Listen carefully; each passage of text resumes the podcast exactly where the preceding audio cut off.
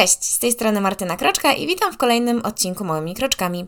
W dzisiejszym odcinku poruszę temat edukacji, co nam daje, co odbiera i co powinniśmy w niej zmienić. Tak więc zapraszam. Jestem osobą, która można byłoby w sumie nazwać kujonem. Od zawsze lubiłam się uczyć, byłam też bardzo pilnowana, by to robić, a przepytywania z wiedzy przez moją mamę to nieraz była wręcz trauma i gorsza od tego, co przepytywali nauczyciele, bo u niej nie można było wziąć nieprzygotowania. Przepytywała ze wszystkiego, włącznie z podpisów pod obrazkami i ciekawostek. Tak więc z jednej strony było to dla mnie takie coś, czego nienawidziłam, ale z drugiej strony w sumie jestem jej wdzięczna za to, bo zaszczepiło to we mnie takie systematyczne uczenie się, a także sprawdzanie więcej, więcej się dowiadywanie i dzięki temu wyszłam w sumie na dobre. Tak więc e, to, to, to jest taki jakby plus. Jednakże jako mama sama wiem, że nie będę stosować tego podejścia. Głównie dlatego, że po pierwsze wywierało to ogromną presję i stres, a po drugie, że w sumie de facto ja się uczyłam tylko zakuwania. I to jest właśnie jedna z największych wad obecnego systemu edukacji. Obecnie uczymy się na zapamiętanie, a nie na rozumienie.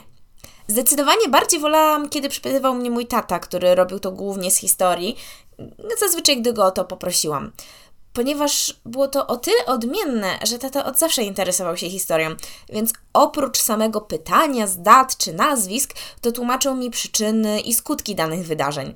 Pozwalało mi to lepiej zrozumieć materiał, łączyć to z innymi dziedzinami, a przede wszystkim wzbudzało jeszcze większą ciekawość. Sądzę, że to jest właśnie klucz do nauki interdyscyplinarne podejście, a także uczenie się ciągu przyczynowo-skutkowych. Łatwiej nam zapamiętać coś, co nie jest suchą liczbą, czy nic nie mówiącą nam nazwą, a co wywołuje u nas emocje, na przykład ciekawostki. Obstawiam, że jest większe prawdopodobieństwo, że przypadkowa osoba rzuci jakimś randomowym fun niż definicją na przykład z biologii. Jeśli chodzi zaś o osoby, gdy znamy jej zarys historyczny, możemy bardziej utożsamić się z tą osobą, zrozumieć, dlaczego podjęła takie, a nie inne decyzje. Kolejnym minusem obecnego systemu edukacji jest uczenie się pod klucz. Wraz z kolejnymi etapami edukacji w dziecku zabijane jest to, co jest jego największym atutem, czyli wyobraźnię. Zamiast otwartości na nowe pomysły i kreatywności, na siłę kształtuje się jednakowe roboty, a przejaw indywidualności dusi się w zarodku. Czasami nawet w internecie można znaleźć zdjęcia przekreślonych na czerwono zadań dzieci z podstawówki, gdy te zamiast 3 razy 2 napisały 2 razy 3, mimo że jest to dokładnie to samo. Osobiście miałam szczęście do świetnych polonistek, które działały na przekór tym zasadom. Pierwsza w podstawówce zachęcała nas do czytania i pisania. Polecała książki spoza kanonu lektur, takie, które by zainteresowały dzieciaki właśnie w wieku podstawówkowym, a także organizowała dla nas gazetkę szkolną, gdzie mogłyśmy pisać co chcemy. W sumie mogliśmy, bo tam był też jeszcze chyba jeden albo kilku chłopaków, no nieważne. Wspierała nas merytorycznie, językowo i pokazywała zawód dziennikarza, chociażby organizując wycieczki do redakcji e, gazet takich lokalnych. Zorganizowała z nami przedstawienie Romeo i Julia, gdzie było połączenie klasyki Szekspira e, z nowoczesnością, jako reportaż dla uwagi. Tak więc nie wiem, czy wiecie, ale grałam Ryszarda Cebulę z uwagi. Nie wiem, czy ktokolwiek jeszcze go pamięta, bo od lat chyba już nie występuje, ale to szczegół.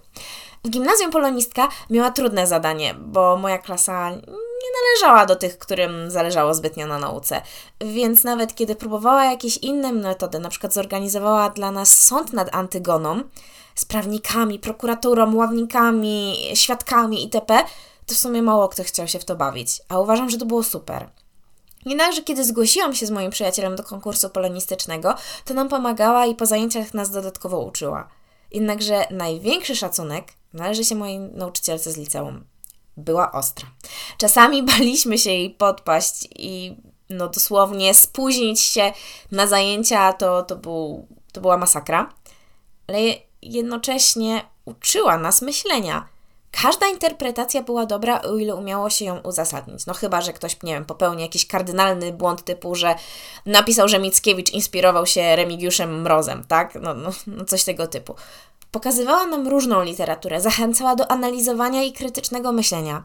Bardzo też nas wspierała, jeśli ktoś potrzebował pomocy, czy to z przygotowaniem na konkurs, czy po prostu też personalnie. Kiedy zauważyła, że interesuje się pisaniem i sama próbuje swoich sił przy napisaniu powieści, zachęcała mnie, bym wzięła udział w warsztatach pisarskich. Sprawdzała, sprawdziła całą moją powieść, która była okropna, jak stwierdzam po latach, ale ona skupiła się na pomocy korektorskiej, a nie mówiąc, czy coś jest nudne, czy nie. Kiedy miałam kryzys i nie byłam w stanie napisać zadania domowego i to widziała, że coś jest nie tak, bo no, no po prostu, tak, coś ze mną było nie tak, wyjątkowo dała mi możliwość napisania tego w innym terminie. Organizowała wycieczki na festiwal Konrada w Krakowie, spotkania z autorami, warsztaty. Tworzyła również z nami nasz własny festiwal Przeczytani, gdzie mieliśmy przyjemność gościć nawet Olgę Tokarczuk. Pomagała również stworzyć bardzo nowoczesne przedstawienie, które wyreżyserował mój kolega. Była bardzo otwarta na nasze pomysły i życzę każdemu, by miał takiego nauczyciela. Dlatego tak bardzo się dziwię, że w moim liceum dyrekcja podjęła idiotyczną decyzję zamknięcia mojej klasy po kilku latach, od kiedy skończyłam liceum. Chodziłam do klasy interdyscyplinarnej, co oznaczało, że mm, były w niej trzy kluby: humanistyczny, ekonomiczny i przyrodniczy każdy z innymi rozszerzeniami. Łączyły nas wspólne zajęcia jak podstawa z matematyki, WF, języki, mm, tego typu rzeczy. Jednakże tak starano się też stworzyć plan dla nas, by jakby ktoś był bardzo chętny, mógłby uczestniczyć w innym rozszerzeniu.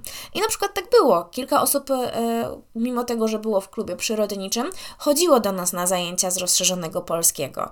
I to właśnie było takie fajne, bo mogliśmy się właśnie tak interdyscyplinarnie rozwijać i też z taką według mnie ogromnym plusem takiej klasy było, że nie było tak, że wszyscy byli jedno, tacy jednakowi, z jednakowym zainteresowaniem, że nie wiem, wszyscy interesowali się programowaniem, biologią, medycyną czy cokolwiek, tylko u nas był taki miks, że każdy mógł być takim sobą, znaleźć jednak mimo wszystko jakieś tematy, które nas łączą.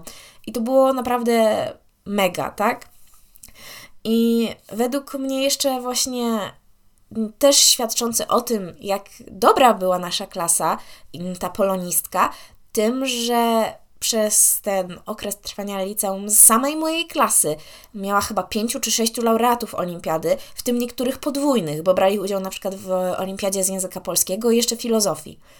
Według mnie, przez to, że szkoła zrezygnowała z tego, wiele straci, a nawet już straciła, pozbywając się humanistów ze szkoły. Kolejna rzecz, która mnie irytuje w systemie edukacji, jest brak edukacji seksualnej. W obecnym systemie nazywa się to wychowaniem do życia w rodzinie i mało ma to co wspólnego z edukacją seksualną, pomijając fakt, że w sumie mało ma co wspólnego z wychowaniem do życia, tym bardziej w rodzinie. Przez wszystkie lata wyglądało u mnie to tak samo. Co to jest przyjaźń, co to jest rodzina, osobne zajęcia, że dziewczynki mają okres i w sumie tyle. Rok w rok to samo. Nawet materiał się nie rozszerzał. To było przykre, frustrujące i marnujące nasz czas. Według mnie wszystkie zajęcia powinny odbywać się razem, a nie z podziałem na grupy. Bo jeśli będziemy robić wielkie tabu z tego, że dziewczynki mają okres, to jak możemy wymagać od chłopców empatyczności wobec ich koleżanek, gdy ta się zwija z bólu, bo ma okres? Jak dziewczynki mają się nie wstydzić pójścia do łazienki z podpaską, jeśli nawet nauczyciele nie chcą pokazywać tego chłopcom? Jak chłopiec ma się nie wstydzić, gdy dostanie nagle spontanicznej erekcji, która jest normalna w okresie dojrzewania i całkowicie niezależna od niego? Jak mamy nauczyć dzieci, że nie jest ok, gdy dorosły cię dotyka w miejscach intymnych i że powinno się o tym powiedzieć dorosłemu, jeśli dorośli ze zwykłej fizjologii robią temat tabu? Jak dorośli mają wiedzieć, że ktoś skrzywdził dziecko, jeśli ono samo nie wie, jak nazwać te miejsca? Jak mamy wymagać, by nasze by było mniej nastoletnich ciąż, jeżeli nastolatki nie wiedzą, jak się zabezpieczać? A seks wśród nich był i będzie. A jeśli ktoś faktycznie tak bardzo chce zapobiegać aborcjom, jest tak bardzo pro-life, to niech e, edukuje ludzi, to niech się stara, żeby właśnie było jej jak najwięcej. Jeśli faktycznie ktoś się troszczy o życie innych, to właśnie powinien edukować o chorobach wenerycznych, to powinien o tym, jak się zabezpieczać, żeby nie zaszło do nie doszło do ciąży. E, co robić, jeżeli na przykład wykryje się e, guz w piersi, w jądrach, tak? W młodym wieku to może nie być aż tak częste, ale jednak, a szybkie rozpoznanie gwarantuje no, dużą szansę na wyzdrowienie, tak? Przez 6 lat edukacji szkolnej tylko raz, powtarzam, raz mieliśmy zajęcia w liceum na temat samobadania piersi.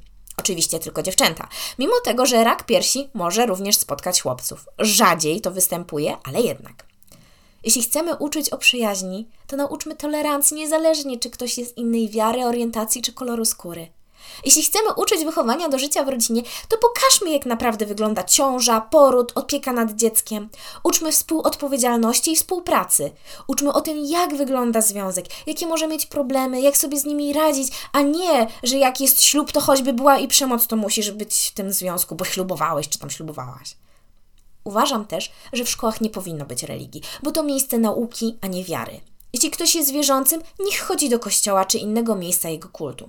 Jeśli wymagamy od rodziców, że przecież o seksie to oni mogą się dowiedzieć, w sensie uczniowie od rodziców, tak? I szkoła nie powinna być od tego, no to bądźmy uczciwi i powiedzmy, że w takim razie to samo dotyczy wiary, bo to jest jeszcze bardziej taka intymna rzecz, tak? Moim zdaniem. Zamiast religii mogłyby być na przykład zajęcia z psychologii, gdzie mówiono by o emocjach, problemach emocjonalnych, jak sobie radzić, jak pomóc innym, gdzie znaleźć pomoc. Tak wiele młodych osób ma problemy, które są bagatelizowane przez dorosłych, że nie dziwne, że albo są zamknięci sobie, albo mamy tak duży odsetek samobójstw wśród dzieci i młodzieży, no, jeśli po prostu oni nie wiedzą, jak sobie z tym wszystkim radzić. Wiedzą, jak wygląda pantofelek, cykl życia paprotki, sto modlitw i jakiego koloru były buty pod komorzego, gdy chodził od niechcenia w Panu Tadeuszu, ale nie wiedzą, jak radzić sobie w życiu. To jest kolejna rzecz. Uczenie niepotrzebnych rzeczy. Dzisiejsza szkoła nie przygotowuje do prawdziwego życia. Normalnie nigdzie więcej poza szkołą nie będziesz w klasie czy w grupie, gdzie będą tylko twoi rówieśnicy. Po maturze, jak wyjedziesz na studia, nie wiesz, jak prowadzić budżet domowy, jak przygotować się do rynku pracy, jak napisać CV, list motywacyjny, wypowiedzenie, czy przygotować się na rozmowę kwalifikacyjną. Co zrobić, gdy ktoś ci bliski umrze? Jak załatwić formalności? Jak założyć własny biznes? Ale wiesz, co to jest mitochondrium? Gratuluję, świat stoi przed tobą otworem. Pytanie tylko jakim. System edukacji jest tak skonstruowany, że w dużej mierze albo kształci pod jeden model osobę, która w sumie nie jest przygotowana do życia, albo zniechęca do nauki. Jak zachęcić młodzież do czytania, jeśli narzuca im się niezrozumiałe dla nich lektury sprzed wieku, dwóch, a nawet i więcej? Zawalając niepotrzebnymi informacjami, natłokiem zajęć, tak by nie miały czasu na odpoczynek czy własne pasje. Co więcej, nie uczy nas się uczyć, tylko zakuwać bez namysłu przyjmować informacje. To chore i wymaga dużych zmian. Szkoda, że niestety nie mamy nikogo mądrego w rządzie, który mógłby coś z tym zrobić. Ale w sumie nie dziwne, no bo im ktoś jest głupszy, tym łatwiej się nim rządzi, więc im jest to na rękę. Dobrze, powiedziałam o tym, co nam odbiera edukacja w kontekście systemu edukacyjnego i co powinniśmy moim zdaniem zmienić. Chciałabym jednak nadmienić, że są też pozytywne aspekty szkoły. Mianowicie to, że jest to miejsce, gdzie człowiek poznaje i nawiązuje przyjaźnie, które czasami mogą trwać całe życie. Jeśli ma się szczęście i trafi na prawdziwego nauczyciela z misją, to jest się w stanie zakochać w nauce, pogłębiać ją i mieć z tym wszystkim takie wsparcie. Z założenia szkoła też powinna dawać równe szanse, uczyć podstaw, dzięki którym będziemy mieć lepsze, empatyczne i mądre społeczeństwo. Szkoda, że to jest w sumie tylko w teorii. Jest jednak coś, co możemy zmienić. Możemy wyrażać swój przeciw, Możemy zgłaszać się do samorządów klasowych czy szkolnych i zwracać uwagę na to, co się tam dzieje, ale przede wszystkim możemy też dawać przykład naszym dzieciom. Pokazywać im, jak wspaniała może być nauka, zaciekawić, wspierać zainteresowania. Nie każdy musi być orłem ze wszystkiego i nie wymagajmy tego od nas i naszych dzieci. Dajmy im za to poczucie, że jeśli są czegoś ciekawi, to powinni to drążyć. Tłumaczyć od najmłodszych świat, lat świat takim, jakim jest. Nie mówić o kapuście, bocianie, ale Dostosujmy fakty pod naszego odbiorcę, bez zbędnych szczegółów. Mówmy otwarcie o problemach, emocjach, wątpliwościach i zainteresowaniach. Pokazujmy, że edukacja to nie jest tylko szkoła, że wiedzę można zdobywać poza nią, że można samemu się dokształcać czytając, biorąc udział w kursach, zwiedzając, a nawet grając. Edukacja jest ważna, jest wspaniała i zmienia świat, ale nie kończy się w szkole. Czasami nawet taka prawdziwa edukacja nawet się tam nie zaczyna. I miejmy to na uwadze. W sumie to wszystko, co chciałam powiedzieć na dzisiaj, ale tu jeszcze tak mi się przypomniał taki wątek a propos jeszcze edukacji, który niedawno widziałam w internecie, dotyczący wyglądu. Mianowicie, jeżeli no, ktoś każe dziewczynkom ubierać się skromnie, żeby nie kusiły chłopców, to problem nie leży w tym, jak one wyglądają, tylko problem leży w tym, że uważa się, że chłopcy chyba są mniej inteligentni, bo nie umieją kontrolować swoich emocji. No, przepraszam bardzo, ale jeżeli ja bym na przykład zauważyła atrakcyjne auto to mam prawo je ukraść, ponieważ mnie kusiło swoim wyglądem? No nie. To jest moja wina, że ja je ukradłam i powinnam ponieść tego konsekwencje. I tak samo jest w kwestii tego, że jeżeli kogoś, nie wiem, ktoś będzie molestowany, czy nawet zgwałcony, to nie można obwiniać za jego wygląd, że kogoś kusił, tak? Tylko obarczmy winą to sprawcę. I to też powinniśmy uczyć. Odpowiedzialności i tego, że każdy ma prawo do swojego ciała, do swoich decyzji. Nie można tego, tej przestrzeni naruszać. Tak, co prawda mniej optymistycznym zakończeniem niż to, co planowałam, ale jednak według mnie jest to też ważne, żeby o tym mówić. I jeżeli na przykład ktoś chciałby zgłębić temat tego wyglądu w szkole, no to na przykład polecam profil Ania Maluje. E, czasami też Mataja o tym wspomina.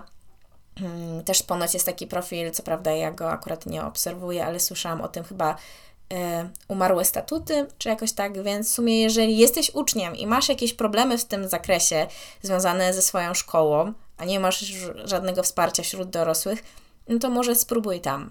Może Ci pomoże. Dobra, to już kończąc, to tyle na dzisiaj. Tak więc dziękuję za wysłuchanie, zapraszam do odsłuchania następnych odcinków i zasubskrybowania mojego podcastu. Dzięki temu będziesz na bieżąco i będziesz wiedział więcej o tym, jak zmieniać swoje życie małymi kroczkami. Do usłyszenia. Cześć!